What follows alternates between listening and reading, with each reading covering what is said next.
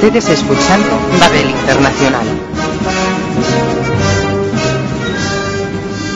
Bienvenidos amigos de Babel Internacional. Este capítulo de hoy vamos a dedicarlo a hablar del acuerdo al que se llegó en la pasada cumbre de Roma durante el pasado jueves y viernes y vamos a comentar también la actualidad financiera internacional. Para ello tenemos hoy a José en Ginebra. Buenos días, José. Hola, buenos días a todos. Tenemos también a Pepe en Innsbruck. Buenos días, Pepe. Muy buenos días. Tenemos a Mauricio en Dublín. Buenos días, Mauricio. Buenos días. Y tenemos también a Juan Carlos. Buenos días, Juan Carlos, en Madrid. Buenos días. Buenos días al resto de invitados también. Eh, si os parece, haré una pequeña introducción sobre los, el acuerdo al que se llegó el viernes de madrugada. Em, el cambio fundamental que se ha producido durante esta cumbre es que el, fondo de, de, salvamento, el fondo financiero de salvamento, que en inglés tiene las siglas de SM, que todavía no ha entrado en funcionamiento, lo hará probablemente el próximo mes, eh, podrá capitalizar directamente a los bancos siempre y cuando el, Banco Central Europeo tenga acceso a la, a la supervisión de los, de los bancos europeos.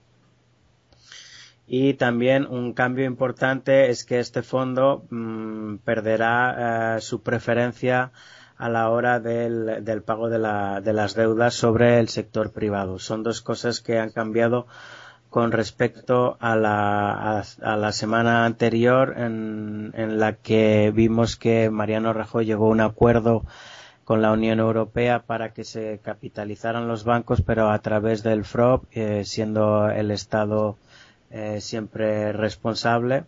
Eh, ante aquel anuncio el, el, mercado respondió muy mal, no sé, para sorpresa de Mariano Rajoy no funcionó su estrategia, la prima de riesgo soberana se quedó eh, cerca del 7%. Eh, frente a este nuevo escenario, el mercado ha reaccionado un poquito mejor, ha bajado un poquito la, prima de riesgo, los CDS, pero seguimos con muchas incertidumbres dado que eh, este fondo financiero de, salvamento no tiene fondos suficientes. se ha bloqueado la licencia bancaria para, para este fondo eh, y bueno, también tenemos el otro de los acuerdos que no he comentado es que este fondo podrá también eh, comprar bonos en el mercado secundario. Eh, si os parece, comentamos esto un poquito rápidamente. José, en Ginebra, ¿qué te ha parecido a ti este acuerdo? Um, bueno, es, es lo único positivo quizá que, que, se puede sacar de este acuerdo es que Em, eh, eh, ni España ni las entidades financieras van a quebrar el, lunes. Em, aparte de eso, no hay ninguna, ninguna mejoría. Todos los, ni, ni, eh, ninguna parte del acuerdo, ninguna de las condiciones del acuerdo em, se refiere al fondo de los problemas del, del sistema bancario español, sistema bancario europeo o la situación de las finanzas españolas. No hay, no hay ningún ninguna mención a, temas de crecimiento, salvo eh, la de, destinar esos 130 mil millones de euros para un, un, crecimiento, una política de crecimiento que todavía está por ver. Pero la verdad es que seguimos exactamente, exactamente igual. Eh, todo está mucho, muy en el aire. Habrá que ver cómo se va a, financiar lo que tú has dicho, el, el, fondo. Y, y, eso es un, es un, creo que sinceramente al final no se ha llegado a ninguna, a ninguna conclusión. No entiendo el optimismo tanto del gobierno como español como el gobierno italiano. No, no veo en que a partir de ahora las, las cosas van a cambiar o van a, a, mejorar tanto en el sistema financiero español como, como en, en, la situación fiscal del, del, gobierno. No lo veo por ninguna parte. A ti, José, ¿qué te parece? Porque han salido artículos contradictorios en la prensa eh, ¿Qué te parece este el tema de eh, que el, el, ESM no tenga preferencia a la hora de cobrar las deudas sobre el, el sector privado? Porque vimos que esto era un, factor que, que llevaba a que, a que la prima de riesgo se fuera, se fuera hacia arriba y sin embargo hay otras otras personas que piensan que este eh, la preferencia del sector público siempre es algo que hay que mantener porque al final el sector público es el digamos que es el amigo de todos no eh, ¿tú, qué, ¿tú qué opinas eh, este cambio que, que puede introducir yo creo, sinceramente, creo que es, que es un error. Creo que, y de todas maneras. Es un error el que, José. El que se haya intentado sugerir que el fondo no va a tener una senioridad con respecto al resto de los acreedores. de, todas maneras, en la declaración se dice que sería implícita, que sería similar a la que, la, que utiliza el Fondo Monetario Internacional. Es decir, no, no, no se dice que no va a haber se dice que se va a quedar ahí un poco durmiente y una vez que se tenga que usar, eh, y, porque la, eh, el rescate del, de las, del, Estado español va, va, a suceder antes o, después, mm, es, inevitable. Y entonces, una vez que ocurra, al estilo del Fondo Monetario Internacional, entonces es, veremos a ver si, si ocurre o no. Em, yo no veo por ningún parte por ninguna parte que no se vaya a producir esa preferencia del, del SM a la hora de cobrar. y, claramente lo dice, lo vamos a hacer al estilo del Fondo Monetario Internacional. El Fondo Monetario Internacional, cuando recapitaliza ah, y concede las ayudas, lo hace muy claramente. Tienen preferencia de cobro siempre. No hace falta, no está escrito en ningún lado, pero, pero se entiende, se sobreentiende que así va a ser. Y de hecho eso supone una garantía para los, para los acreedores. Se supone porque siempre tradicionalmente el, Fondo Monetario Internacional ha puesto una serie de condiciones que, eh, que garantizan de algún modo el cobro, eh, para bien o para mal para los ciudadanos de los países, pero que el Fondo Monetario acaba cobrando es, un, es una realidad y eso garantiza de algún modo a los acreedores que van a recibir su, su, dinero. Así que yo no, no veo primero, no veo que no haya esa senioridad en, el SM a la hora de cobrar y tampoco veo, veo que, el que no esté explícitamente inscrito en el documento suponga ninguna ventaja para los acreedores em, españoles. Eh, Juan Carlos, ¿a ti qué te ha parecido este tema?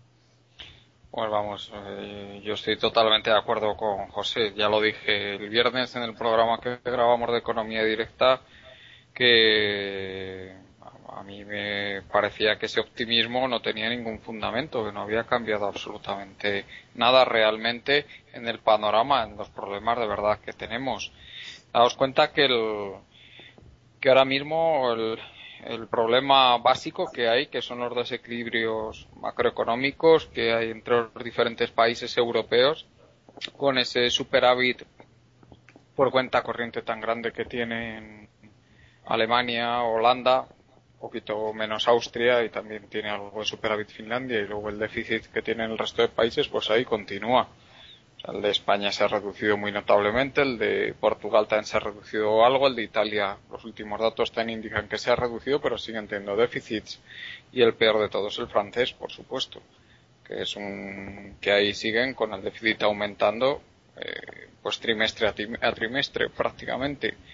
Es, entonces, eh, ¿qué es lo que tenemos detrás de todo esto? Lo que tenemos, pues, es un modo totalmente distinto que han tenido los diferentes países de la eurozona en afrontar los retos de la globalización.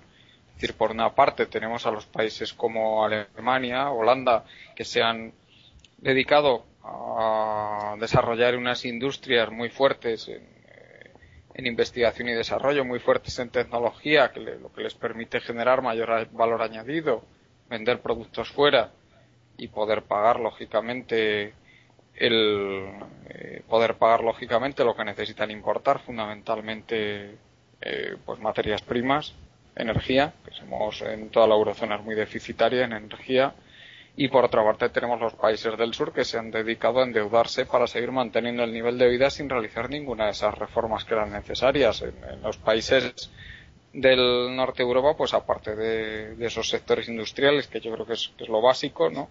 Pues se han dedicado a, al, eh, pues a controlar ¿no? el, el, tema impositivo, han controlado el, los aumentos de impuestos para que el capital no se les marche y pues yo les ha obligado indirectamente pues a pues a reducir gastos sociales, por otra parte, ya no tienen ingresos impositivos con que pagarlos. Por ejemplo, en Alemania todos sabemos que se jubila la gente a los 67 años, mientras que en Francia, pues ahora mismo han vuelto a poner el tema de los 60 años. Luego tenemos el, eh, también el control salarial que se ha hecho en Alemania, aunque esto más que favorecer los costes de producción de estas empresas de base tecnológica, que realmente tampoco creo que sea muy importante, lo que más que nada ha servido pues para reducir tensiones sociales y, y hacer que el paro esté más bajo en, países como Alemania. Pero bueno, todo esto no se, ha querido, no se ha querido abordar en los países del sur. Al revés de eso, pues han comprometido la solvencia al completo de sus economías endeudándose de una forma impresionante con el resto del mundo ¿Se está haciendo algo para cambiar eso? No. No nos está haciendo absolutamente nada. Las posiciones siguen totalmente contrapuestas. Los países del norte con sus políticas económicas y los países del sur con las suyas. En España, el señor Rajoy, ya hemos visto, el tendréis ocasión de ver un artículo que me van a publicar en Libre Mercado seguramente mañana o pasado, en el que analizo cómo va el déficit público. El déficit público es desastroso en España, cómo va. O sea, realmente está aumentando ligeramente. No están reduciendo el gasto. Entonces, eh, todo este. O sea, mientras no cambie esto, mientras uno de los dos bloques no renuncie y haya una política macroeconómica homogénea que haga que los resultados de la balanza por cuenta corriente sean similares, aquí no hay nada que hacer. Y ahora mismo no se ha avanzado un solo centímetro en esa dirección. Como bien dice José, todo esto, todo esto que es puro humo, lo que han vendido en esta cumbre de Roma. De todas formas, sí que ha habido mm, dos bloques bastante enfrentados eh, y la prensa lo ha reflejado así, eh, diciendo que Alemania o Merkel había perdido contra el, eh, el eje ítalo-español. Eh, a mí lo que me lo que me sorprende del tema es que no tiene que se abre una puerta hacia que el porque si no no tiene no tiene recorrido a largo plazo a que el SM eh, se acabe acabe teniendo una licencia bancaria porque si ahora el SM se ve, se ve envuelto en, en la recapitalización bancaria y como vemos que ningún banco puede quebrar, eh, pues esto va a llegar a una dinámica que la única solución que veo yo es que el SM acabe teniendo una licencia bancaria y al final tengamos una especie de, de doble banco central sin que realmente sean bancos centrales. No sé lo que vosotros eh, mm, pensaréis. Sí, pero ten en cuenta que si pasa eso, David, finalmente lo que ocurrirá será que Alemania, bueno, será el cambio de Alemania, o sea, le renunciará a sus políticas económicas y adoptará unas políticas económicas de los países del sur, porque realmente la política económica de Alemania no se puede mantener en unas circunstancias de monetización masiva de deuda, que sería finalmente lo que haría el SM si tuviera licencia bancaria, porque se podría apalancar eso se lo sabe mejor que yo, pero vamos, desde mi punto de vista, con los requerimientos que hay ahora mismo de capital, pues podría apalancarse hasta 1,100 posiblemente. Entonces, claro, esa monetización de deuda es incompatible con la política económica que lleva Alemania. O sea que. Entonces, ¿qué tienes pues, que decir a qué tienes que decir a esto? Em, dos cosas. Uno, sobre lo que ha dicho Juan Carlos primero sobre la situación del, sector exterior en muchos de los países. Si os dais cuenta, el problema es que, lo que yo vengo diciendo desde hace tiempo, el problema es que si no se analiza correctamente la situación no se puede llegar a, las soluciones. Y desde un principio siempre nos han dicho no hay ningún problema con el euro, el euro funciona y está todo bien. Es un problema de que eh, tenemos unos países que son unos gastosos, que derrochadores, eh, unos ciudadanos que se han, se han, dedicado a vivir por encima de sus eh, posibilidades y esta es la culpa de todo y en parte tiene razón, pero esta vez no es toda la razón. Y si os dais cuenta y fijáis quiénes han sido los, los, los cuatro o cinco países que han visto deteriorarse más su, su sector exterior durante eh, desde la introducción del euro corresponden exactamente los cuatro o cinco países que han tenido que ser rescatarse y el siguiente en la lista es, es Francia. Es decir, no, no hay que ser un cerebrito para entender que hay algo más que el derroche de, de, de los ciudadanos. Hay algo más que hace que unas economías, desde que se empezó con el dos, eh, en el euro, em, han tenido un, sector comercial, un, déficit por sector eh, comercial y, que son los que al final son los que se han tenido que rescatar. Pero el problema es que se sigue sin querer entender. Siempre que vemos a Alemania o cualquier dirigente alemán hablando sobre las causas de la, de la crisis o algún experto español, siempre nos dice que es que hemos gastado por encima de nuestras posibilidades.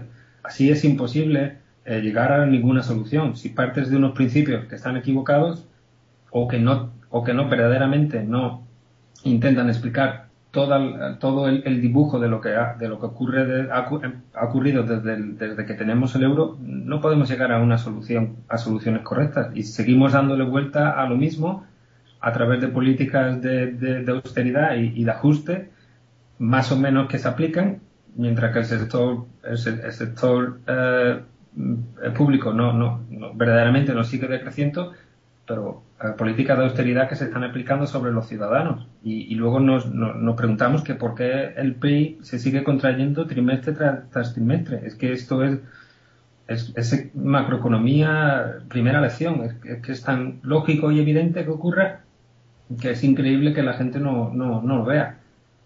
y, y, vamos por este camino, que es que a pesar de todas estas decisiones, el fondo de la cuestión es, ¿tiene la economía española capacidad para generar suficientes ingresos para que el sistema, para que, para que funcione? ¿Tiene el sistema financiero español suficiente capacidad para crear ingresos para que la economía funcione? Pues no, ni el sector, ni el sistema financiero puede generar suficientes ingresos para pagar su deuda, ni el sistema público puede generar ingresos suficientes para pagar y alcanzar un déficit del del, del 3% para el año que viene.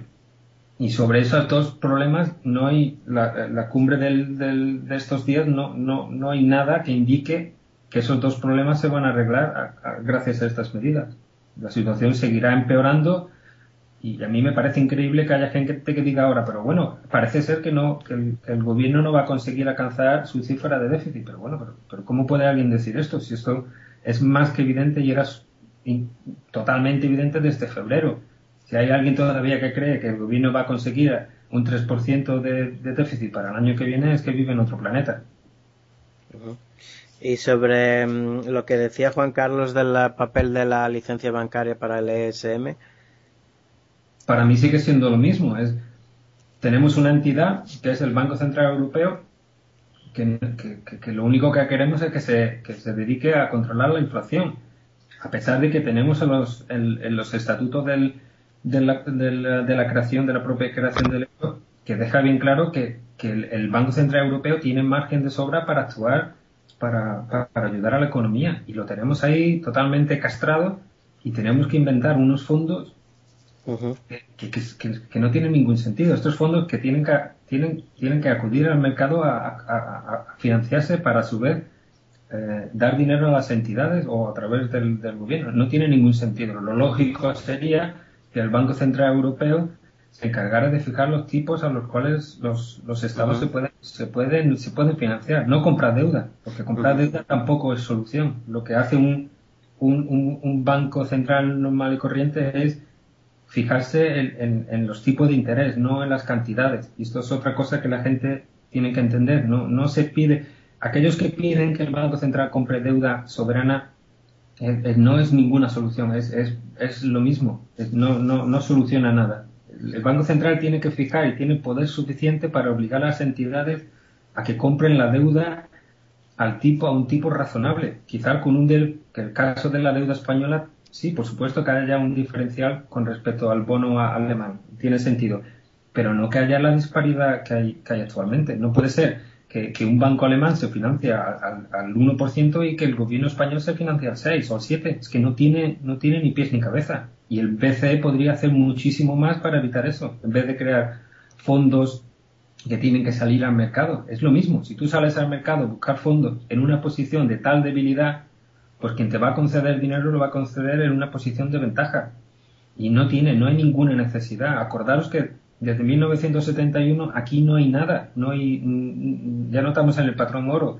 El Banco Central Europeo puede crear para bien y para mal la cantidad de dinero suficiente para evitar todo esto. Y no tiene por qué acabarse en una hiperinflación ni nada por el estilo. Pero no se quiere hacer, pues así es. Por eso estamos. Sí, eh, Pepe, al final eh, lo que lo que ha ocurrido es que la castuza sale ganando. Vemos que toda esta gente que ha quebrado las bancas, las cajas de ahorro, ahora les dicen que se ha creado un megafondo para rescatarles y seguir de seguir con la con la fiesta. ¿Cómo se ha visto el tema en Alemania? Pues sí, sea, hay una, como tú muy bien dices, hay una contradicción entre lo que dice la clase política alemana y lo que piensa el pueblo alemán, ¿no?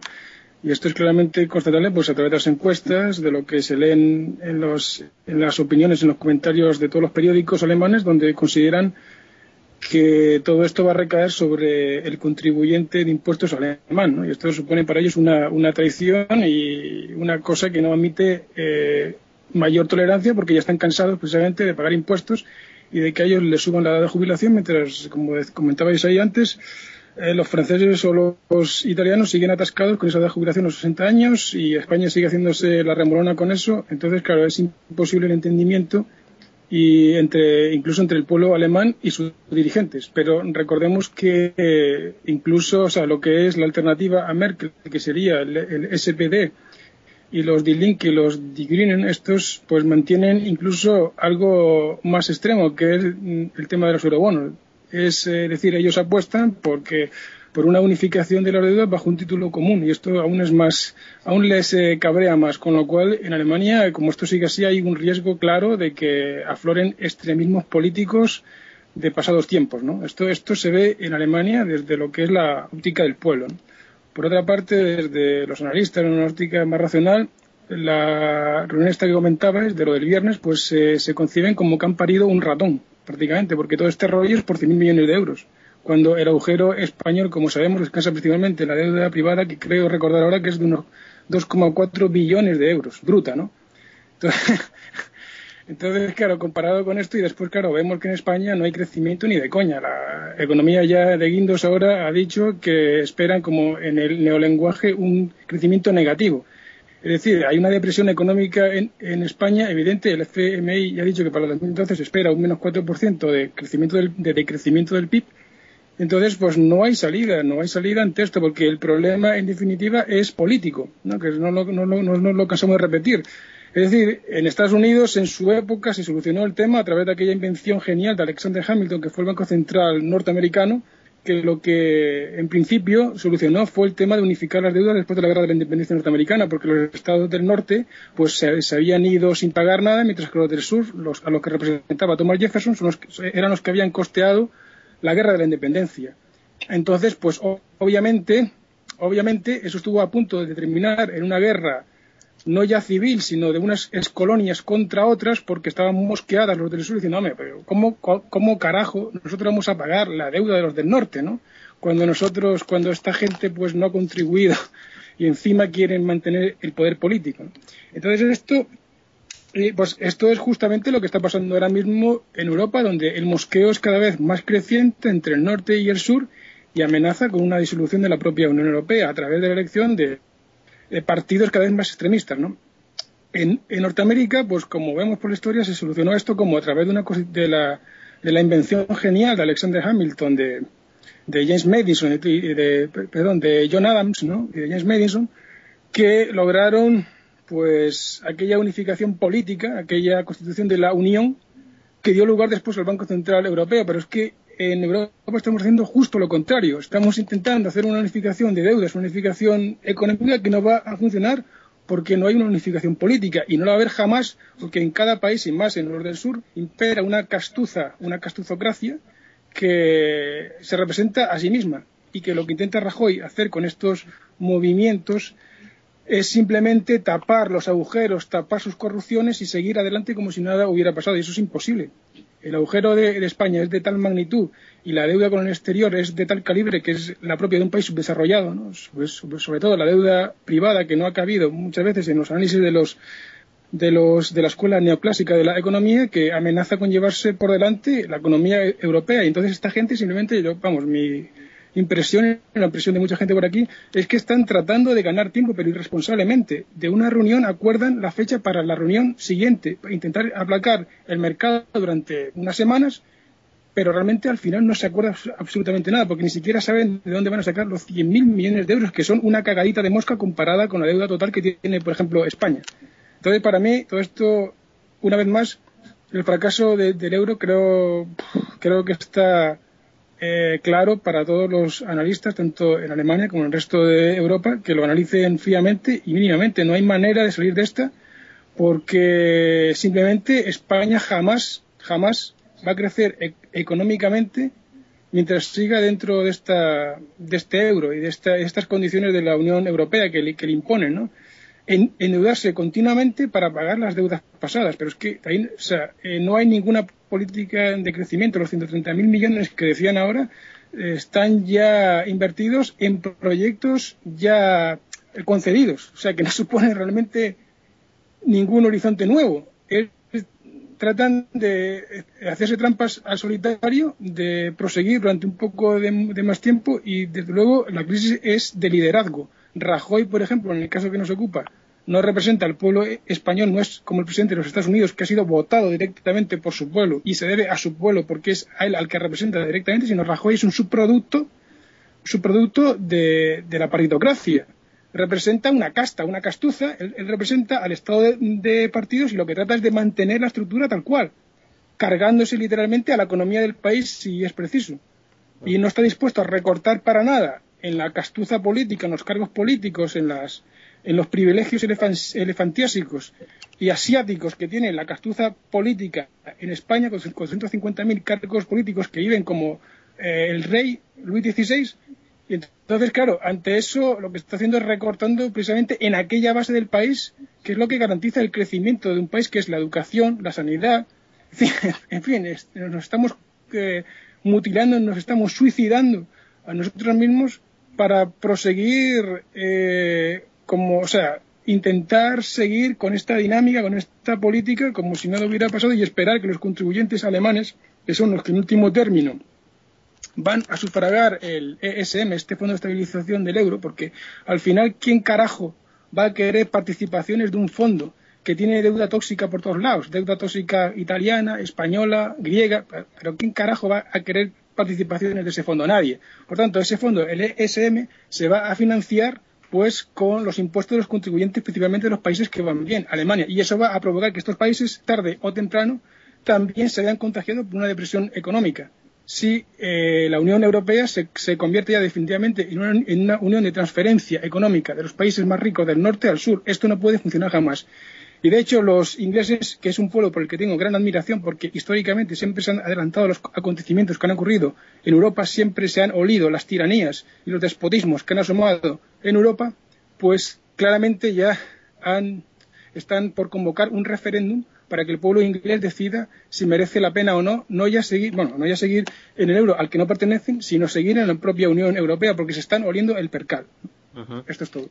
Sí, sí, muy, muy interesante. De todas formas, eh, Pepe, fíjate que ahora se abre la veda para, mm, para la condicionalidad o las contraprestaciones, las garantías que estos bancos que puedan ser rescatados por el ESM tengan que prestar y por, por consecuencia las castas asociadas a estos bancos a, a los países como Holanda, Finlandia, que ya han pedido garantías físicas, activos físicos dentro de estos países y abre la, la puerta de la, de la, lucha por la soberanía y el control político. Eh, hasta el momento la dinámica, mm, la que va mandando, la que está ordenando los acontecimientos parece que es la prima de riesgo. Eh, es una situación política la que hace avanzar a bandazos la, la estructura política pero eh, vemos que la estructura política mm, eh, no, no, avanza eh, en, la, en, el sentido de, de, una unión, como dices tú, una unión política, unos Estados Unidos europeos, sino avanza en términos de acreedores y, y deudores. Y esto, pues. Sí, sí, eso es. Pero, pues, pero David, sí. Y, y disculpa, pero con la diferencia de que, a diferencia del mundo anglosajón, aquí al que se quiere, al que se le quiere hacer recaer los, los costes de, este, de esta crisis del sistema financiero no, no es al, al, inversor, sino al contribuyente de impuestos. Esa es la gran diferencia que hay. al ciudadano, vaya. Sí, sí, claro. Sin que, sin que el ciudadano tenga ningún derecho a, votar ni a opinar en referéndum sobre lo que le están haciendo. Sí, claro, esa es otra, porque la, todo este avance que al final tendrá que reestructurarse de manera política es completamente ajeno a los, a los ciudadanos. Nadie se ha pronunciado. Están ahí las cuatro cúpulas eh, de, los, de los países eh, soberanos de la Unión Europea, de los bancos, etcétera, están eh, intentando llevarse el gato al agua, pero sin contar con los ciudadanos europeos. Y esto, pues, lo que tiene el riesgo es lo que tú hablas, que los ciudadanos se cansen de estas élites y empiecen a, mirar a ciertos demagogos que, siempre hacen políticas eh, bastante, digamos que al final son contraproducentes para, para este cuerpo social que al final es uniformizado en ideologías que son bastante peligrosas. Eh, José, eh, quería preguntarte sobre, porque ha salido un artículo bastante interesante sobre el tema que deben ocupar los, los acreedores en la cuestión bancaria a propósito del, del acuerdo del fin de, de Roma, mm, sobre, mm, artículo publicado por el señor Sin. Eh, y, parece que su propuesta también entraña ciertos riesgos.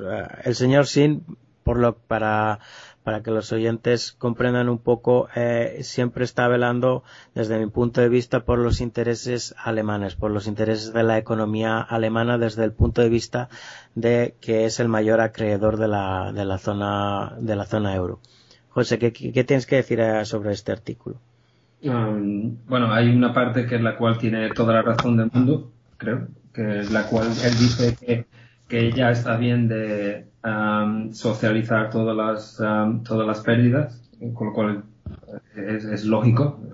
Al final, o, tenemos capitalismo o no tenemos capitalismo, pero si tenemos capitalismo, lo que no puede ser es que las entidades financieras se queden con los beneficios, uh, con lo cual está muy bien, evidentemente, pero también tienen que um, apechucar con los, con los riesgos y con las pérdidas. Y, lo que no puede ser es que em, siempre estemos con el riesgo moral de que las pérdidas siempre va, a haber un Estado que las, que las cubra y, como, y al final tengan que ser los ciudadanos los que lo soporten. Yo, mi versión particular es que aquí no tenemos dos entidades o, o dos, dos formas separadas, no, no tenemos a las entidades financieras por un lado y a, los estados por otro. Yo creo que hemos llegado a un nivel de cohabitación en la cual es, es todo uno y los estados o los gobiernos ayudan a, las entidades financieras y las entidades financieras ayudan a, los, a los gobiernos. Y al final lo que va a ocurrir es que, y, está bastante claro en el caso español, en el 2007 el gobierno tuvo la oportunidad de meterle mano a las entidades y dejar que cayeran las que tenían que caer, eh, no lo hizo por cuestiones políticas y ahora en el 2012 van a caer los dos juntos y agarrados de la mano, eh, tanto el sistema financiero como el, como el sistema político. Con lo cual, yo personalmente, eh, habrá mucha gente que sufra, pero creo que en el largo plazo será lo mejor porque nos vamos a quitar de medio dos por el precio de uno. Em, sobre lo que dice el, señor Sin, estoy de acuerdo en esa parte. Lo que no estoy de acuerdo es que tiene una fijación permanente con que el, Alemania eh, está sufriendo y por culpa de los países del, sur está en la situación en la que se encuentra y que no quiere que, Alemania tenga que, pagar eh, la fiesta. Mm, tendríamos que volver a empezar como empezó el euro y para entender que, ni, ni, Alemania ha pagado siempre, ni, ni España o Italia o Portugal han gastado, han gastado siempre la idea que él dice es que los acreedores al final se hagan cargo de las entidades. Eso supone muchos problemas. El, primero es, él parte de la idea de que lo que habría que hacer es eh, que las acciones de las, de las entidades bajaran a cero y que entonces fueran los acreedores los que se hicieran cargo de las entidades. Eso, aparte de, del, cambio eh, legal que supone hacer todo eso, eh, tampoco garantiza que el hecho de que los acreedores se queden a cargo de las entidades españolas tampoco significa que las vayan a gestionar mejor. Yo no lo veo. Y, aparte de eso, imaginaros el efecto que tendría si de buenas a la primera mañana eh, cualquier entidad española mm, se le aplicara ese sistema y, sus acciones valieran a cero. La reacción lógica de cualquier inversor que tenga acciones de cualquier otro banco es pensar, bueno, si lo han hecho con el banco A, lo lógico es que lo hagan con el banco B. Y, la venta de acciones del resto del sistema financiero sería inmediata. Con lo cual eh, haría que todas las entidades financieras mm, estuvieran prácticamente, vamos, y perdón por la expresión, a huevo para que cualquier entidad financiera venga y se quedara con ellas. Eh, a mí me parece estupendo que el señor Singh lo proponga para las entidades eh, españolas. Me, gustaría también que lo, que lo hubiera propuesto para las entidades eh, alemanas cuando, cuando no tuvo que rescatarlas. Pero me parece que el, señor Singh como que no está... es el, el, típico ejemplo de haz lo que yo te diga y no hagas lo que yo hago. Bien, Juan Carlos, ¿querías añadir algún comentario sobre estos temas que hemos tratado? Eh, bueno, sí, sí, pero si quieres lo añadimos un poquito más adelante. Me gustaría, me gustaría sacar el tema. No, si, si quieres ya te, yo te hago una pregunta muy rápida porque has introducido antes un tema eh, que el tema de la, de la economía, la deflación, etcétera, eh, y los desequilibrios. Y hay unas declaraciones que hizo el príncipe Felipe hace una semana más o menos que no sé si habréis eh, comentado en alguno de tus programas, pero me gustaría, si no lo habéis hecho, o aunque lo, lo hayáis hecho. No, no lo hemos hecho, no. Pues me gustaría que comentaras estas declaraciones que hizo el príncipe Felipe sobre los salarios españoles y la competitividad española. Dijo que los salarios españoles se estaban acercando para a, un nivel eh, óptimo para que la competitividad española fuera fuera realmente potente. Eh, ¿qué, tienes tú que decir a este, a este tema? Porque hay bastante, hay bastante que decir. Pues sí, lo que se me ocurre decir es que deben haberse metido republicanos como asesores suyos. republicanos mal informados también. No, no, bien informados porque le están diciendo lo contrario a lo que es la realidad. Ya, No, mala leche. no, lógicamente no, no tiene ni idea de lo que está hablando este hombre. Rápidamente, danos un argumento para que la gente que haya oído estas declaraciones enseguida. Pues bueno, si simplemente hay que, ir a las, hay que ir a las estadísticas de costes laborales. Entonces se ve que los costes laborales en España han seguido subiendo más deprisa que en Alemania desde que estalló la crisis. Ah, tampoco hay mucho más que decir, si, no simplemente ir a los números.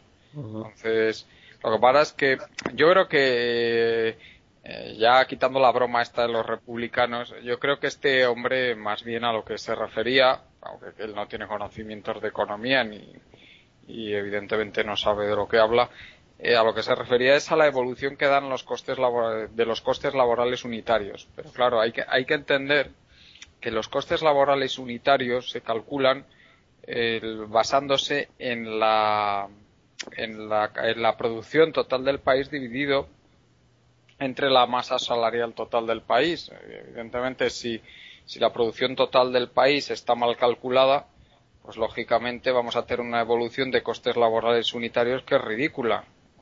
ahí sí, efectivamente, la productividad y los costes laborales unitarios han mejorado muchísimo desde que estalló la crisis en España, pero eso no sucede porque realmente las empresas españolas las empresas españolas de repente hayan empezado a, a implementar unos procesos de alta tecnología que hagan que la mano de obra eh, rinda muchísimo más. Eso es ridículo. Eso es simplemente, pues, por, como ya he comentado muchas veces, pues, porque las cifras de, que da el Instituto Nacional de Estadística de Producto Interior Bruto, pues realmente nadie sabe cómo se calculan, pero, pero no tienen nada que ver con la realidad. De eso yo estoy totalmente seguro.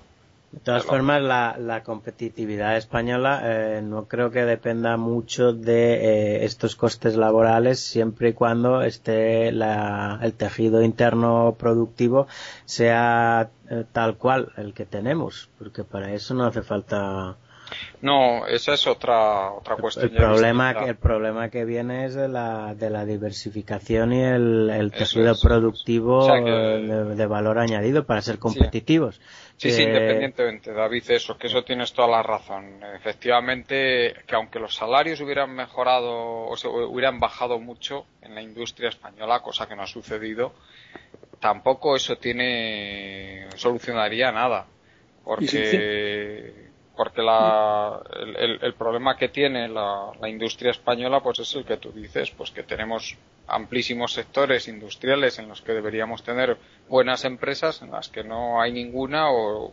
nuestra representación es testimonial. y, y, Juan, Carlos, que encima eh, la, inversión en, en I eh, está decreciendo, ¿no? Se está hundiendo, básicamente. Sí, Sí, sí, vamos, que eso no, eso es, ridículo. Entonces, ¿cómo vas a, innovar? Porque, claro, ¿cómo vas a hacer productos de alto valor añadido si no puedes innovar? Porque los, las inversiones en I+D se están hundiendo, vamos, que es una contradicción. Ahora, claro, al, que, al aumentar el paro y al mantenerse la producción trucada, esa es la que mide el PIB y tal, constante, pues obviamente aumentará la productividad total, ¿no? Claro. Bueno, y, y tampoco hay que ponerse en plan catastrofista porque tenemos buenas empresas y realmente las empresas españolas, las exportadoras, pues están compitiendo bien en los mercados internacionales, están aumentando bastante sus ventas en los mercados internacionales y, se, han, portado muy bien desde que estalló la crisis. Pero claro, es que son sectores muy pequeños para lo que necesita España. Sí, a esto viene, no sé si habéis tenido oportunidad de ver que el ministro de Guindos ha cerrado el, curso que ha organizado por la FAES con una, con una charla. Todavía no he tenido oportunidad de oírla, pero creo que sería interesante analizarla, que se titula Un nuevo modelo productivo basado en la competitividad. Esa ha sido la, charla de, de, Guindos cerrando el, curso de la, de la FAES. Pues, pues a ver qué, a ver qué se inventan ahora, el, ¿no? El problema es, es que esta gema, no, si me permitís solamente un, un, momentito porque es porque es un tema en que estoy que me causa bastante frustración ¿no? que es el tema este de que digan que anuncien brindis al sol de este tipo ¿no? que después veas que no hay ninguna reforma pues, por ejemplo en las en las universidades ¿no? que son la punta de lanza del, del, del, I+D de cualquier país como Norteamérica como Inglaterra como Alemania ¿no? es que en España en fin, todas las reformas que se han hecho al respecto de la universidad ha sido a peor, ¿no? cada vez más endogámica, cada vez eh, menos competitividad, cada vez hay más castuza, más, más sectas dentro de la universidad, con carnet políticos. O sea, ¿cómo vas a pretender tener unas empresas competitivas cuando la, universidad es prácticamente tercermundista, ¿no? Cuando se empeñan en mantener una endogamia donde el 98% de los, de los profesores son elegidos o pertenecen al mismo departamento donde han hecho la tesis doctoral y muchos de ellos ni siquiera han salido jamás del país. Entonces, claro, la realidad por un lado y las declaraciones políticas altisonantes y, y plumbias como la de esta de Guindos, pues se contraponen brutalmente. Simplemente eso.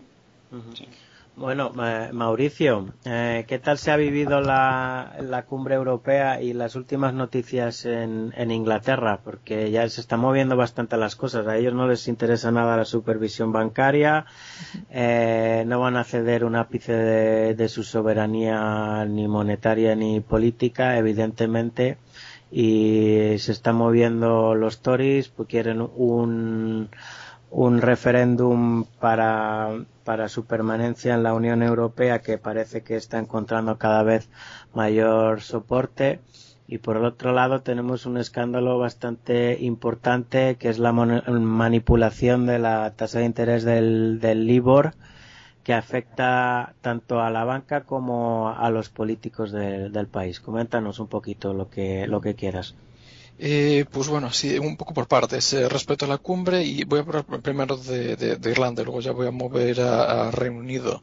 O sea, respecto a la cumbre, pues eh, lo típico. O sea, siempre que anuncian cualquier tipo de capitalización directa de la banca, eh, pues los italianos, perdón, los irlandeses se levantan y aplauden y dicen nos han salvado, nos han sacado una buena parte del peso de encima eh, y efectivamente la euforia duró pues como duró como, como la bajada de la prima de riesgo española aproximadamente pues unas horas hasta que la gente se puso a leer los documentos y vio bueno para empezar que en el eh, en el texto eh, que publicaron, o sea, hay tantos condicionales, me parece que de cada diez palabras, como una o dos, es un podría, cabería la posibilidad, sería posible, eh, eso por un lado, o sea, todo está muy todavía en el aire, no hay eh, una, una eh, línea temporal donde se sepa que se va a implementar estas medidas. España no tiene solo los 12 meses que van a hacer falta para implementarlo todo.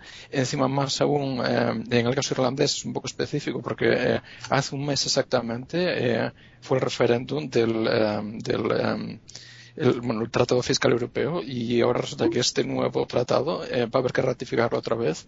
Lo que, porque ahora habéis, habéis hablado del caso alemán, pero en el caso irlandés eh, va a requerir otro referéndum de nuevo. O sea, el anterior eh, fue, estaba obsoleto incluso antes siquiera de, de, de, ser votado, lo que era un poco evidente desde el momento en el que Hollande ganó las elecciones eh, frente a Sarkozy. Eh, creo también durante la cumbre ese ha sido uno de los grandes eh, cambios. O sea, eh, Monti, Rajoy, Nubia, el bloque de presión español, italiano, tuvo también una buena parte de apoyo francés. Creo que no se le está dando suficiente énfasis a, la entrada de los, al cambio de, bando francés, eso del norte al sur.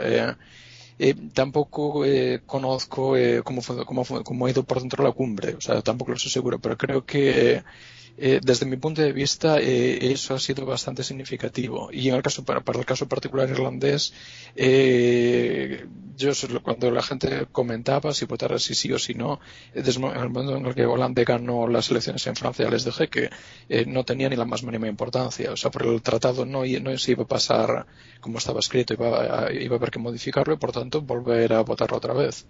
Y un mes más tarde, pues efectivamente, o sea, eso es lo que es lo que hemos eh, lo que hemos visto. Eh, luego, eh, también otra cosa, respecto a la señoridad, que no, no, tuve ocasión de comentarlo antes, me parece que los tiros van más que nada eh, no sé si os acordáis, bueno, con el caso griego, eh, que bueno, fue el credit event eh, que se generó, que intentaron, estuvo esencialmente la Unión Europea en un tira y afloja con el ISDA, eh, que es el que regula bueno, los uh, CDS, o sea, cuando se activan los CDS, eso es un, un regulador eh, y de hecho la gente en la industria, eh, eso José que me corrija si, si, me equivoco, pero todo el mundo está de acuerdo, eh, la gente que trabaja en banca de finanzas, o sea, eh, heads, etcétera, eh, que es prácticamente lo único que todo el mundo está de acuerdo que más o menos funciona. Las agencias de rating es otro ejemplo de cosa que la, de, todo el mundo cree que no funciona, pero a nadie se le ocurre un modelo mejor.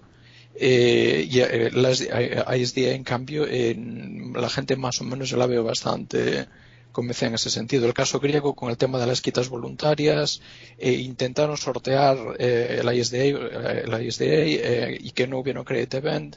el viernes, no me acuerdo que, de la fecha exacta, después de cerrar el mercado, se declaró, lo, se declaró el credit event y los CDS griegos esencialmente se, activaron. No hubo eh, ningún colapso tipo Lehman o algo por el estilo, pero creo que eh, el, el, tema de la sonoridad va más bien por ahí. Es de nuevo la Unión Europea eh, eh intentando un nuevo, eh, un nuevo camino a ver si consigue eh, manipular mejor eh, la, la, única cosa que, bueno, a mí me dicen que funciona, yo personalmente no tengo una opinión eh, muy clara acerca de la ISDA, o sea, no me o sea, puede que sea menos malo, pero tampoco me parece eh, lo mejor. Entonces creo que respecto a la sonoridad, eh, eso es lo que opino. Respecto a la situación en Irlanda, eh, con, con, respecto al pacto fiscal, eh, exactamente lo mismo eh, perdón, eh, muy, o sea, mucha alegría al principio, luego la gente al, al, leerlo, la letra pequeña, ya no lo ve tan claro. La ventaja que sí le veo con respecto a España es que, vamos a ver, a España, claro, propone una, una recapitalización directa de la banca a cambio esencialmente de pérdida de la, soberanía. O sea, te creo que ahora ya está el 9 de julio para implementar las medidas eh, eh, que, bueno, eh, propuso la Unión Europea, esencialmente cuando en realidad las están forzando. Eh, eh, en el caso irlandés, claro, es distinto porque todas esas propuestas ya se han aceptado y las siguientes que se pongan saben que les van a aceptar. O sea, el, gobierno no está como está el PP actualmente en España eh, resistiendo eh, activamente eh, las reformas que, se le quieren imponer. En el caso irlandés han dicho que sí a todo, esencialmente. Y bueno, también se supone que ya es hora de que Europa les o sea, les pague los servicios prestados y en ese sentido. Eh, el nuevo tratado eh, lo veo más beneficioso para Irlanda que para España. O sea, porque no, o sea, para España me dio la impresión de que fue, es un anuncio en plan, eh, a ver si, a ver si cuela y a ver si los mercados se lo creen otra vez, o sea, que es lo que hacen siempre. Eh, hacen una reunión, eh, dicen que se quedan hasta las 5 de la mañana del sábado eh, luego ponen, eh, sacan un documento corto y con tantos condicionales que Y claro, o sea, eso, cuando va a, va a haber que ratificarlo en todos los países de la Unión Europea, eh, va a llevar eso como 12 meses mínimo implementarlo, eh, no lo veo eh, tampoco muy claro. Eh, pero eh, sí me parece un poco más beneficioso para, para Irlanda, el, en caso que se apruebe, que va, va a tardar. Sí, perdón, eh, que estoy. Eh, también quería comentar, bueno, ya eh, moviéndonos más al caso del Reino Unido, eh, me llamó la atención que Juan Carlos comentara, hablara del déficit comercial francés, cuando el 15 de junio salieron los últimos datos del déficit comercial de abril de Reino Unido y ha sido el segundo peor de toda su historia eh, especialmente o sea, el, su déficit comercial con el resto de, eh, de la eurozona. Eh, claro, o sea, eh, es un poco curioso porque solemos hablar de países del norte que son más competitivos y, y tal, los países del sur que lo son menos, pero en el caso del Reino Unido. Eh, sí, sí, disculpa, sí. Mauricio, que no he dicho nada del Reino Unido porque el Reino Unido no está en el euro. vale. No ha sido por otra cosa. Sí, ah, vale. No, o sea, eh, perdón, o sea, porque, claro, o sea, el dato francés, o sea, no, no pongo en duda eh, que, que, fuera malo, o sea, pero lo que ves los países que están, eh, que a lo mejor no están en la zona euro, pero que eh, su, bueno, su, sus principales socios comerciales, o una parte muy significante de ellos, eh, sí lo están. Entonces, claro, eh, ver que países como el Reino Unido, que hemos visto en las últimas dos semanas, eh, primero que el déficit comercial, o sea, le está, aumentando significativamente. Y segundo que el déficit público no solamente no, no está disminuyendo sino que está aumentando también. O sea el, esos datos de la semana pasada es del 26 de junio sí. Eh, que vamos a ver, se supone que eh, su plan eh, maestro era, eh, bueno, imprimir dinero, o sea, hacer el, Banco Finland, Marvin King haciendo quantitative easing, o sea, llegar con el helicóptero, o sea, eh, y luego al mismo tiempo hacer cortes para reducir el déficit y, y claro, Cameron, o sea, con lo que se está encontrando, eh, y claro, estamos hablando de la semana pasada, eh, que no solamente el déficit no está disminuyendo el déficit público, sea, no está disminuyendo, sino que encima está aumentando. Ellos tienen también sus, eh, sus objetivos y no solamente no lo están cumpliendo, sino que encima el déficit está, o sea, está aumentando. Entonces, claro, eh, ellos se supone que son los eh, el camino, esto es la, la, la, dirección en la que tenemos que ir. Y, cuando eso tampoco funciona, eh, desde luego eh, me parece un tema, me parece una situación bastante preocupante. Eh, claro, ahora estamos hablando de Reino Unido, estamos hablando del de referéndum, eh, de desasociarse de la, de, con la Unión Europea, por un lado. Eh, perdona, Mauricio, perdona. Sí. Vamos a, a, darle paso a, a José para comentar Perdón. un poquito estos temas. Si no ten, ponemos demasiados temas en, sobre la mesa. Um, gracias. Sobre la, cosa, sobre la situación en el, en, en el, Reino Unido. Si la actuación de la Unión Europea es, es, es uh, lamentable, la actuación del gobierno uh, uh, Cameron es, es, es criminal. Eh, está llevando al gobierno, al, al, al país a a, la completa ruina uh, en base a unas ideas políticas que son del, del siglo pasado y, y, que estaba que estaba clarísimo. Es decir si, eh, es que está a ver cómo lo explico.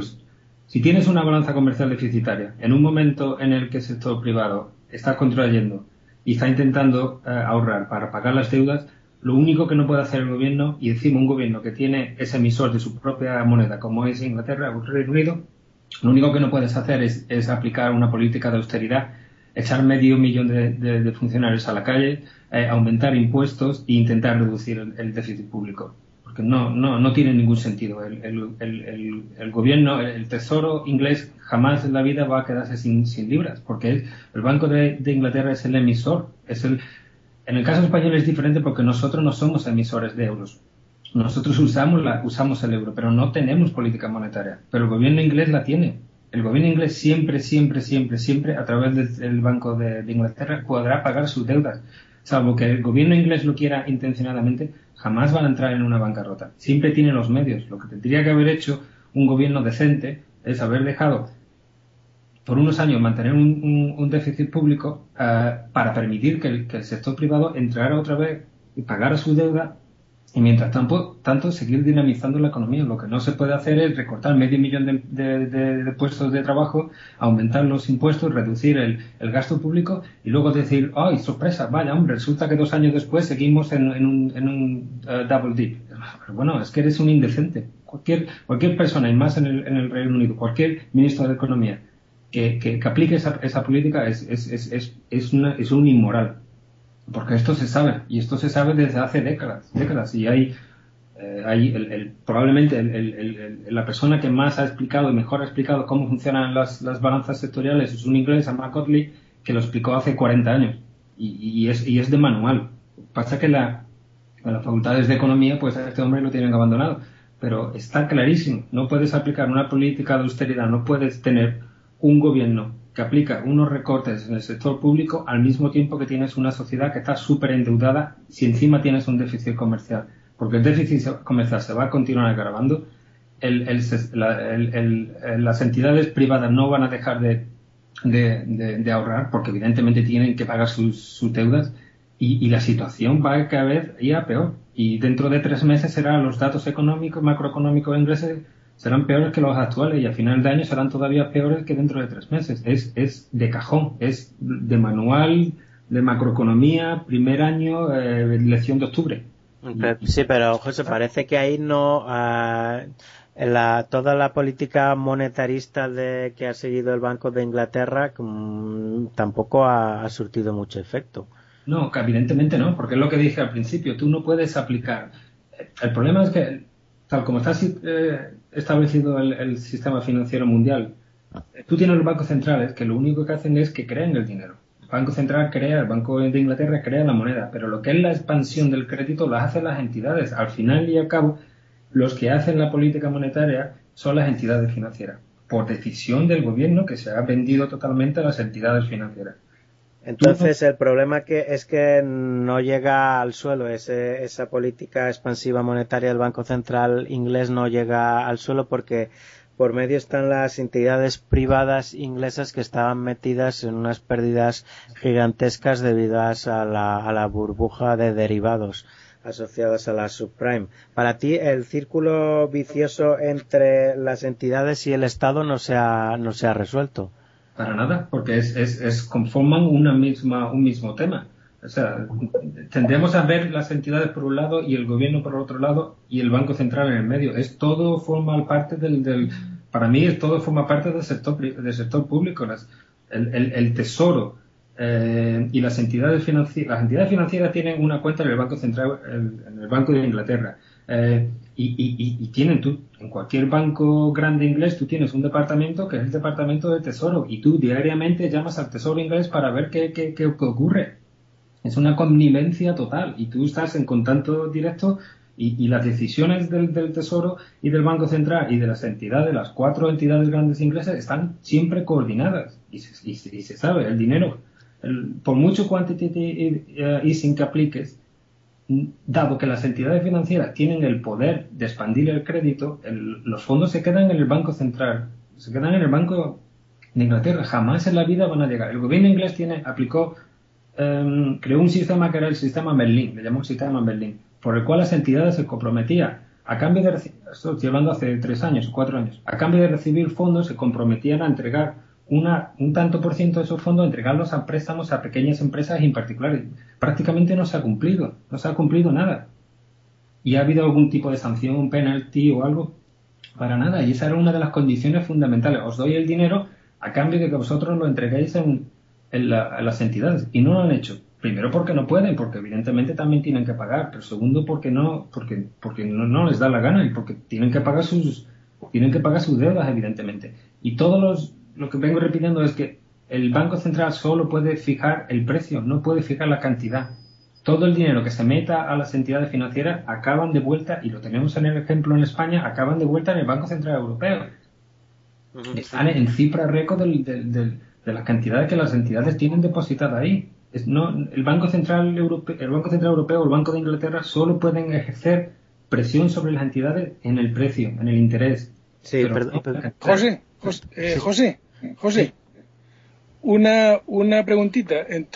Simplemente porque yo, o sea, mm, de, acuerdo a la estadística del paro que hay en, Inglaterra, la, última cifra nos está diciendo que el paro ha caído en 45.000 personas y que ahora mismo está en el 8,2% de la población activa. ¿Cómo, cómo te, explicas eso? Es que no tendría que estar en el 8%. El, el, el, hemos hablado No, pero, pero, no, lo, que te quiero decir es que a, pesar de que hayan despedido medio millón de funcionarios, como dices tú, al final las cuentas les siguen saliendo bien, según dicen ellos. O sea, porque claro, 45.000 parados menos significa que esa no solamente es que esa gente se está recolocando en, lo que sería la empresa privada, sino que encima pues tienen un superávit de, de empleo, ¿no? No, pero si te fijas en cómo estaban las cifras de empleo, quizás hace dos años o tres, cuando empezaba la, la, situación, la crisis, y cómo está ahora, es que no hay ninguna necesidad de tener dos millones y medio de parados en un, en un país como Inglaterra. Inglaterra tiene una, una fuerza y unas empresas, y si habéis estado allí lo habéis visto, es cualquier persona eh, tiene la capacidad, es, tienen algo de un carácter empresarial que, que, que por desgracia no están tan desarrollado en, en nuestro país. Si cualquier persona, tan pronto como queda en desempleo, pues tienes la obligación de crear algo. Está muy mal visto que, aunque hay mucha, una gran parte de la población que vive a, vive a través de subsidios, está muy mal visto generalmente quedarte en desempleo y no hacer nada, o quedarte en tu casa de tus padres. Es, cualquier persona empieza a encontrar trabajo cuando tiene 15 años y, y, esa, esa dinámica de trabajo existe. Pero lo que me refiero es que no hay ninguna razón para que Inglaterra tenga dos millones de desempleo, de, desempleo, y al gobierno inglés le viene muy bien porque todo lo que dicen es, bueno, la culpa de todo lo que ocurre es la tiene el euro. ¿De acuerdo? Tenéis, el euro tiene gran parte porque evidentemente tú comercias con, con la zona euro pero una gran parte es responsabilidad tuya que tienes, tú tienes la política fiscal, tú tienes la política monetaria, no como en el caso de España que no tenemos nada. La política monetaria no la tenemos y la fiscal no la van a, nos la acaban de quitar con este acuerdo. José, vamos a, vamos a hablar sobre este tema eh, de la connivencia entre los, los banqueros y los, y los políticos en, la, en las islas. Eh, perdón un segundito, solo me gustaría añadir un, un, pequeño apunte a lo que ha dicho José, que es que tampoco hay que olvidar los, los enormes flujos financieros que está recibiendo el Reino Unido. ¿eh? Eso, que eso también está ayudando y mucho tanto que, el Reino Unido junto con, Suiza se está bueno y, Alemania se están financiando gratis. que no, no, olvidemos que la posición de inversión internacional inglesa a pesar de los enormes déficits por cuenta corriente está mejorando y eso es por los flujos financieros. O sea era de eh, era de 338 mil millones de libras en negativo hace simplemente siete trimestres y ahora es de 132 mil millones de libras. Eh, Juan Carlos. Sí, sí, sí una pregunta, o sea, a tener lo que estás diciendo ahora, ¿tú crees que em, si Inglaterra estuviera dentro del euro estaría peor que, con la libra? Estaría. sería un desastre. Claramente, ¿no? peor que España, Porque es, esos flujos de los que hablas, pues, claro. Nada, fuera. Sería un desastre, vamos, sería un desastre si por eso no entraron. Claro, porque han mantenido la soberanía monetaria, por eso tienen eh, ese backstop ahí, eh, prestamista de último recurso, no pueden empezar a especular ahí. Bueno, vamos a devolverle rápidamente la conexión a, Mauricio, que le he dejado antes sin acabar, para que nos cuente el Mauricio el escándalo del, del libro, muy muy rápidamente y después le damos la, la palabra a José porque él también conoce el tema. Eso, eh, bueno, más que nada, eh, bueno, eh, cuando veas las barbas de tu, de, tu, vecino cortar, porque claro, la manipulación del Libor, eh, que, o sea, que a mí me consta es un secreto a voces, eso o sea, no, es, no es nada nuevo. O sea, eso todo el mundo lo sabíamos, pero, y no solamente, bueno, en todos los Libors. O sea, que no, claro, estamos hablando de, eh, claro, nosotros realmente, eh, supongo que hablamos más que nada del, em, eh, del Euribor eh, europeo, pero claro, bueno, el Libor, el Libor eh, la, la, L es de Londres y, bueno, luego hay, en cualquier eh, grupo bancario tienes el suyo, o sea, el Tibor en, en japonés, el Sibor en Copenhague, etcétera. vamos a ver. Entonces resulta que acaban de descubrir, o sea, Barclays, o sea, eh, pues no hemos descrito la situación, acaban de descubrir que Barclays estaba eh, manipulando la tasa Euribor, que es eh, esencialmente todos los días los bancos dicen, o sea, a, qué tipo de interés están dispuestos a prestar eh, para un día, dos días, tres días, eh, semana, etcétera, y luego se cogen, se saca el 25% más bajo, el 25% más alto, y se publica la media del 50% restante. lo que no se publica, por ejemplo, son los volúmenes. Entonces tú puedes ir allí y decir, mira, presto un millón al, al 0,2% y en teoría computa exactamente igual, que a mí me conste. corregidme si me equivoco, vamos, a lo mejor José se quiere aclararlo un poco, pero yo desde que me lo explicaron así, o sea, dije, pero vamos a ver, esto, o sea, em, cojo y la noche anterior estoy en el pub con unos amigos de, otros bancos eh, y les digo, oye, ¿qué tal si mañana por echarnos unas risas cogemos y, ofrecemos todos eh, un millón eh, de unidades, bueno, en el caso británico es un millón de libras, que es la unidad mínima, al 1% y tiramos a la baja el, el, LIBOR, o todo lo contrario. Cuando nos interese subirlo, cogemos y decimos, pues no, yo solamente presto al, al 10%.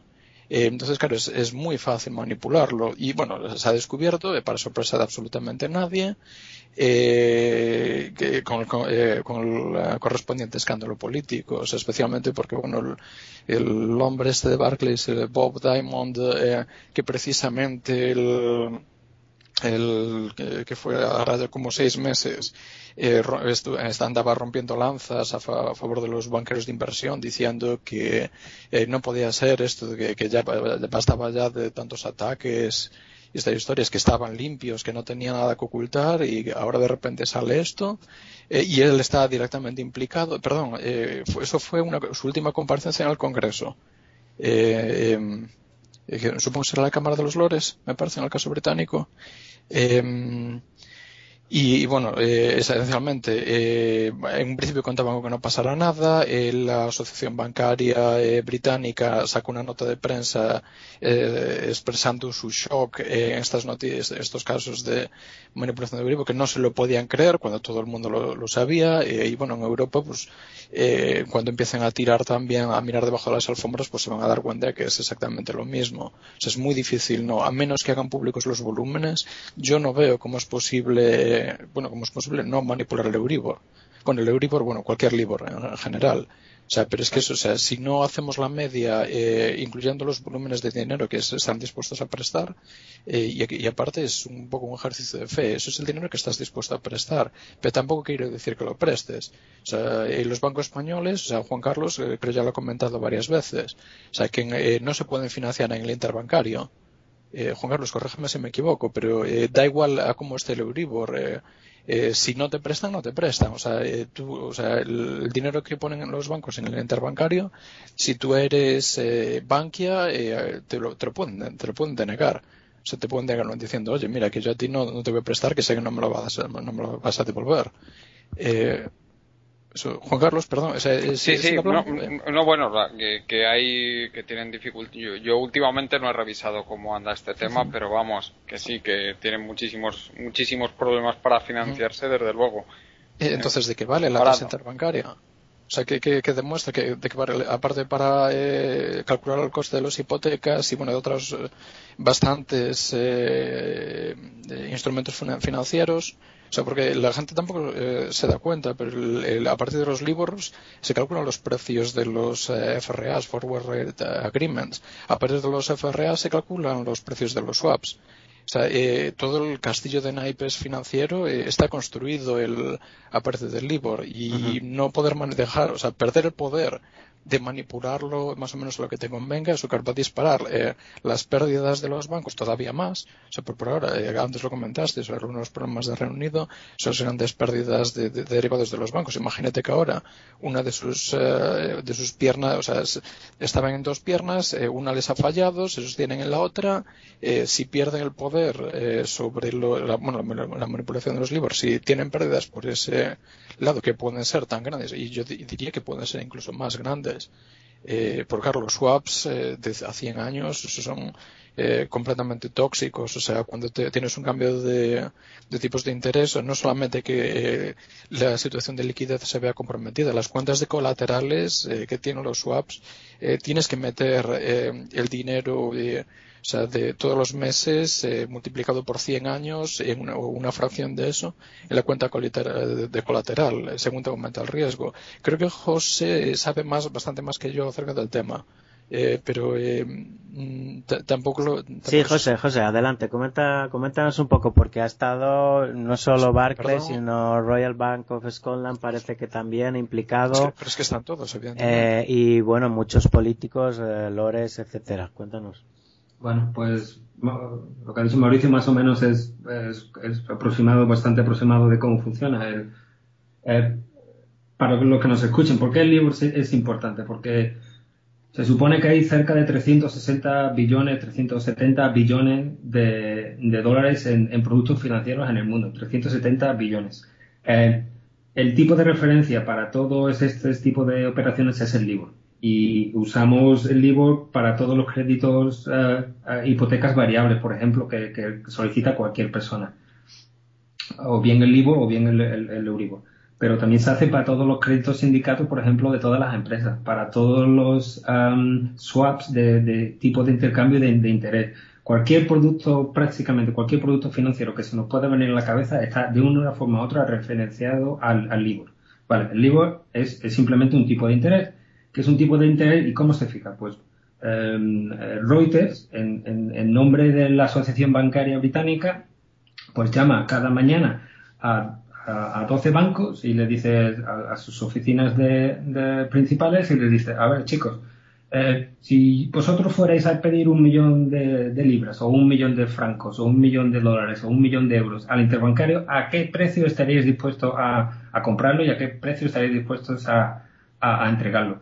Y el banco dice, pues al 2%. Vale, muy bien, estupendo, gracias. Llama al siguiente banco, la misma pregunta y el, y el siguiente banco le dice, pues al 2,5, al 3%. Y así basado en todas estas preguntas hipotéticas de a qué precio eh, prestarían o, recibirían el dinero, pues Reuters calcula una media y es la que se publica todos los días sobre el mediodía más o menos. Una vez que se publica ese tipo, que es un tipo hipotético al cual los bancos se prestan, que no tiene que ser porque verdad, eh, pues eso se expande y todas las entidades, entidades financieras demás utilizan ese tipo para, para referenciarse.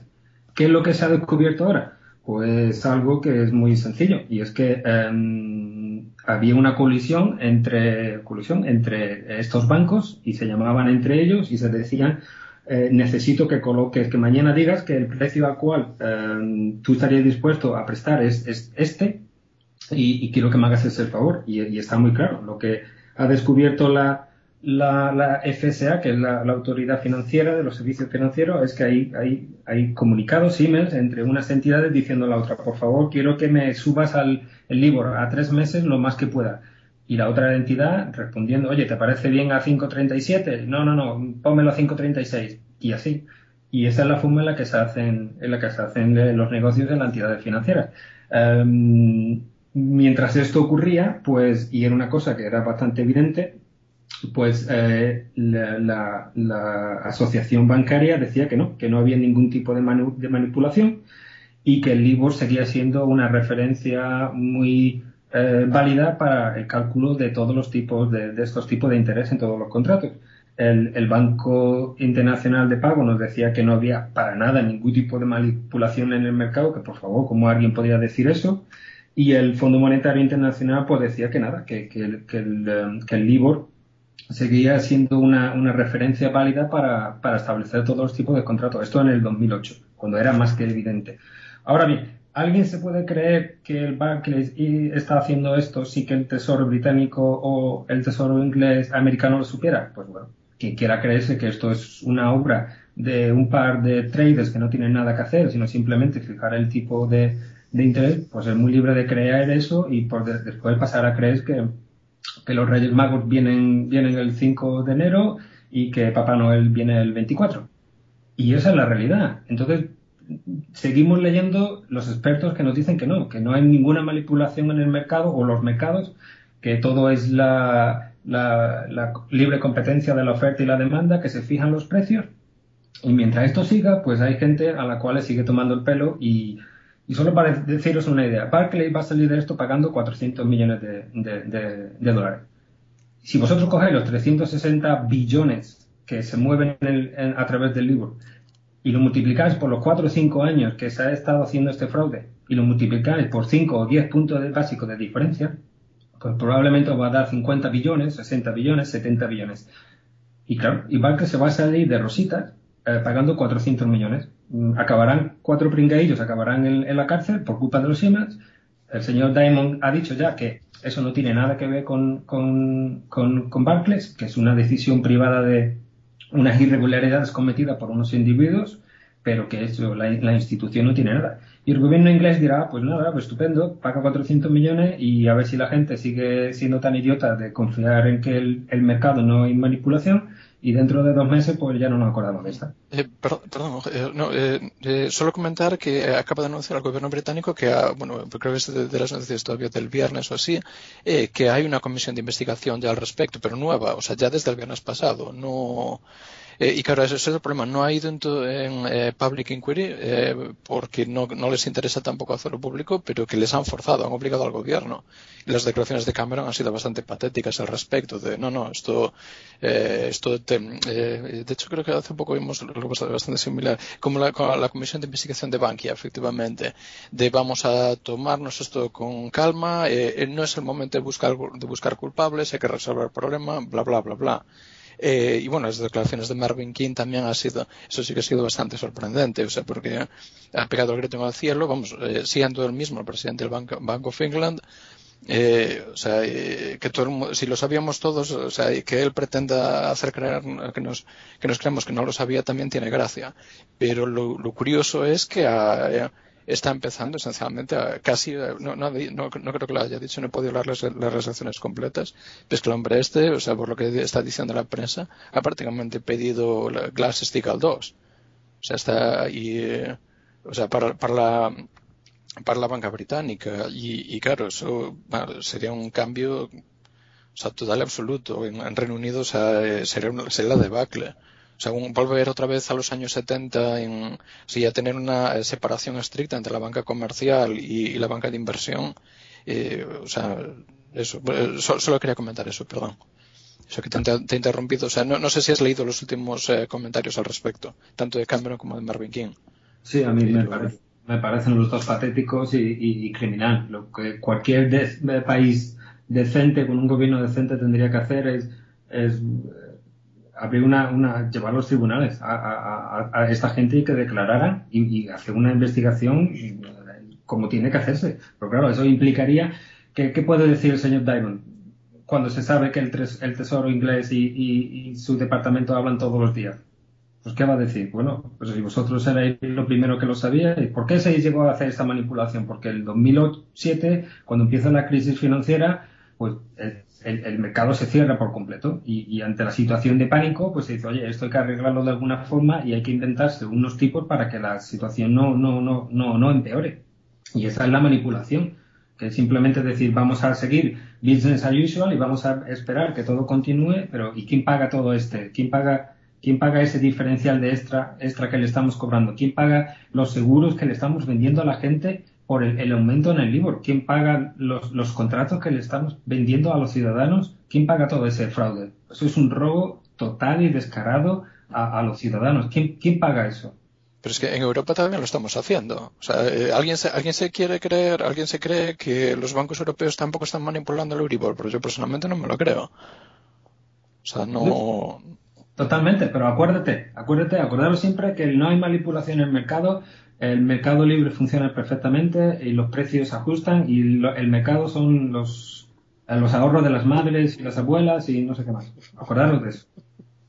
Bueno, eh, un pequeño inciso, yo sí que creo que después de esta debacle absoluta de todo el sistema bancario occidental que supuso la, la crisis eh, subprime y después la intervención de la Fed inyectando uh, dinero masivamente, eh, sí que creo que medidas como la Glass-Steagall deberían eh, implantarse para el modelo eh, financiero que surgiera de, la, de las cenizas de este si algún día lo, lo vemos lo vemos arder.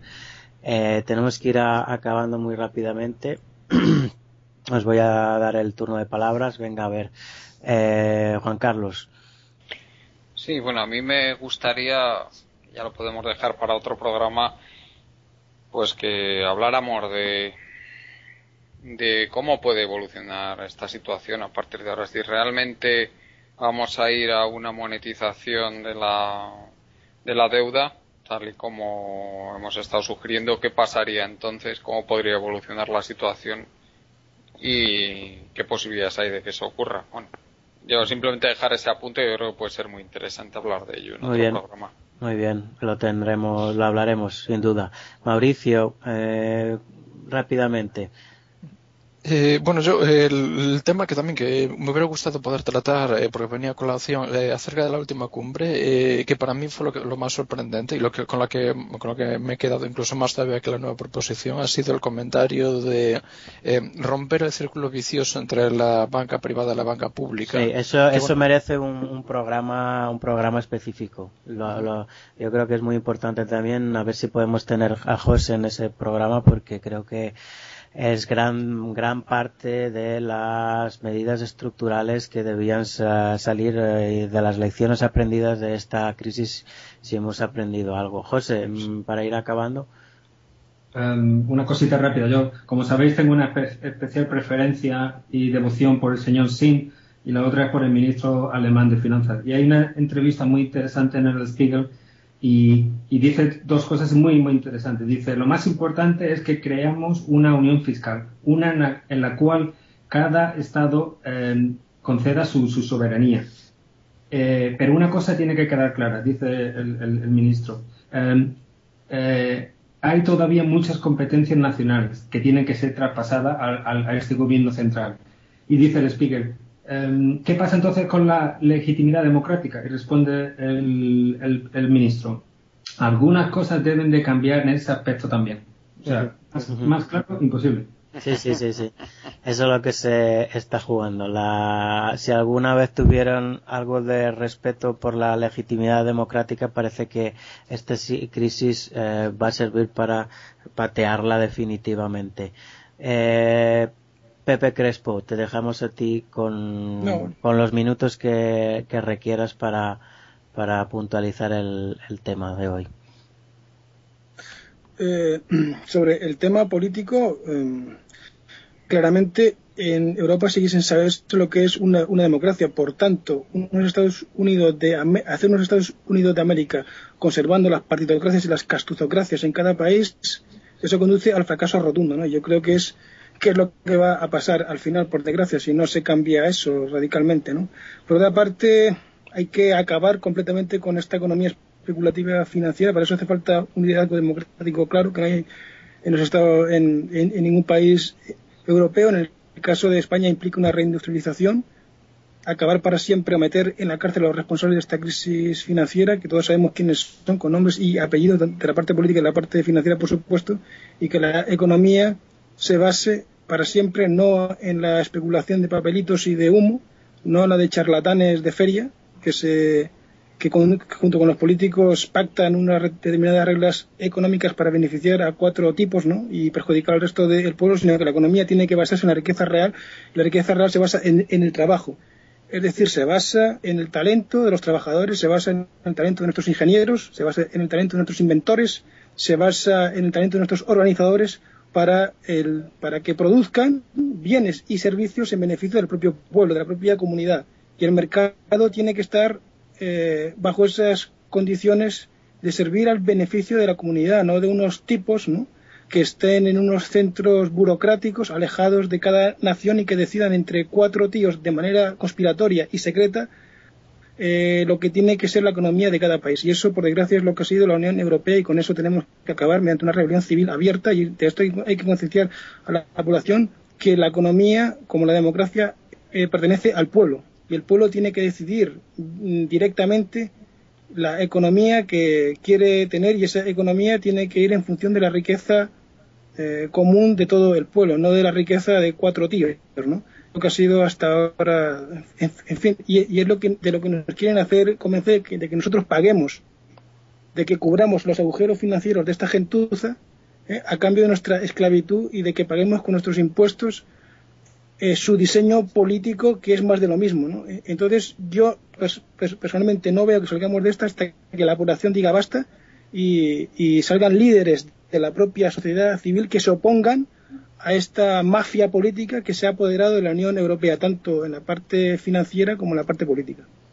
Muy bien, pues eh, me gustó mucho el programa de hoy, un auténtico lujo teneros como corresponsales y analistas en Babel Internacional. Espero que a los oyentes de, de Colectivo Burbuja les haya gustado el programa y seguiremos tratando en ediciones próximas de estos temas que han quedado abiertas y sobre todo apoyando esta rebelión civil pacífica democrática para recuperar el poder de los y la existencia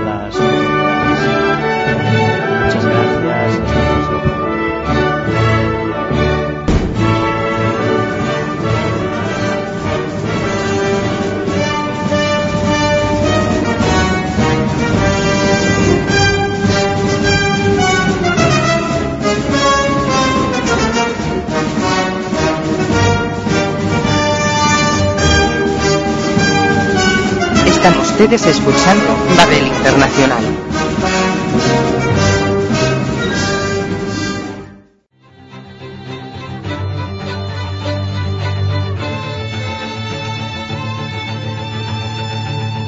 Os recordamos que podréis continuar con este debate y hacer vuestras preguntas a los invitados en la página web de Facebook de Burbuja Radio.